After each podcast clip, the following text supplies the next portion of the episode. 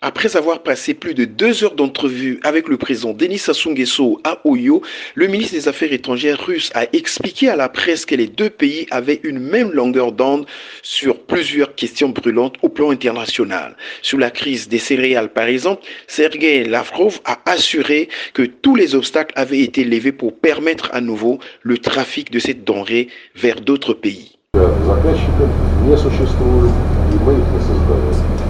En ce qui concerne euh, le terminal de blé, les experts ont aussi confirmé que ce terminal se trouve vraiment euh, très éloigné de cette partie militaire et qu'il n'y a pas d'obstacle pour la livraison de blé et nous, nous, nous ne les avons causés non plus.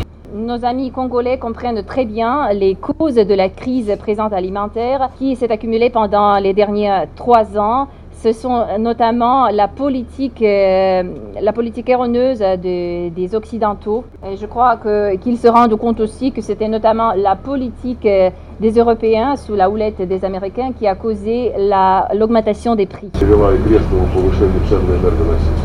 Le Congo et la Russie partagent une même vue sur la crise libyenne, a souligné le chef de la diplomatie russe qui a annoncé aujourd'hui à Oyo le soutien de la Russie à la démarche du président Sassou Nguesso dans la résolution du conflit libyen.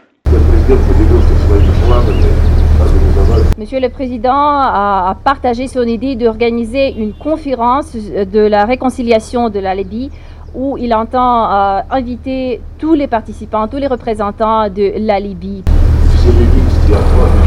Une position clairement expliquée ici par le ministre congolais des Affaires étrangères, Jean-Claude Gagosso. Et puis Sergei l'a dit tout à l'heure, la Libye est un dossier euh, que la Russie euh, maîtrise bien.